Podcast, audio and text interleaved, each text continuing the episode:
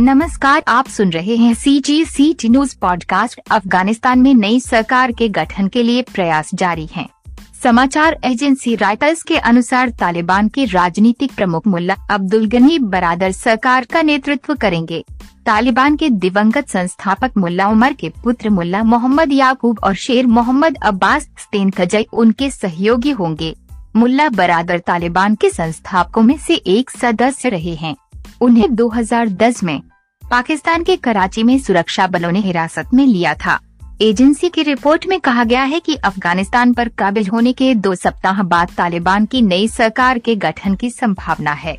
इस बीच तालिबान और अहमद मसूद के वफादार लड़ाकों के बीच पंचशीर घाटी में लड़ाई जारी है।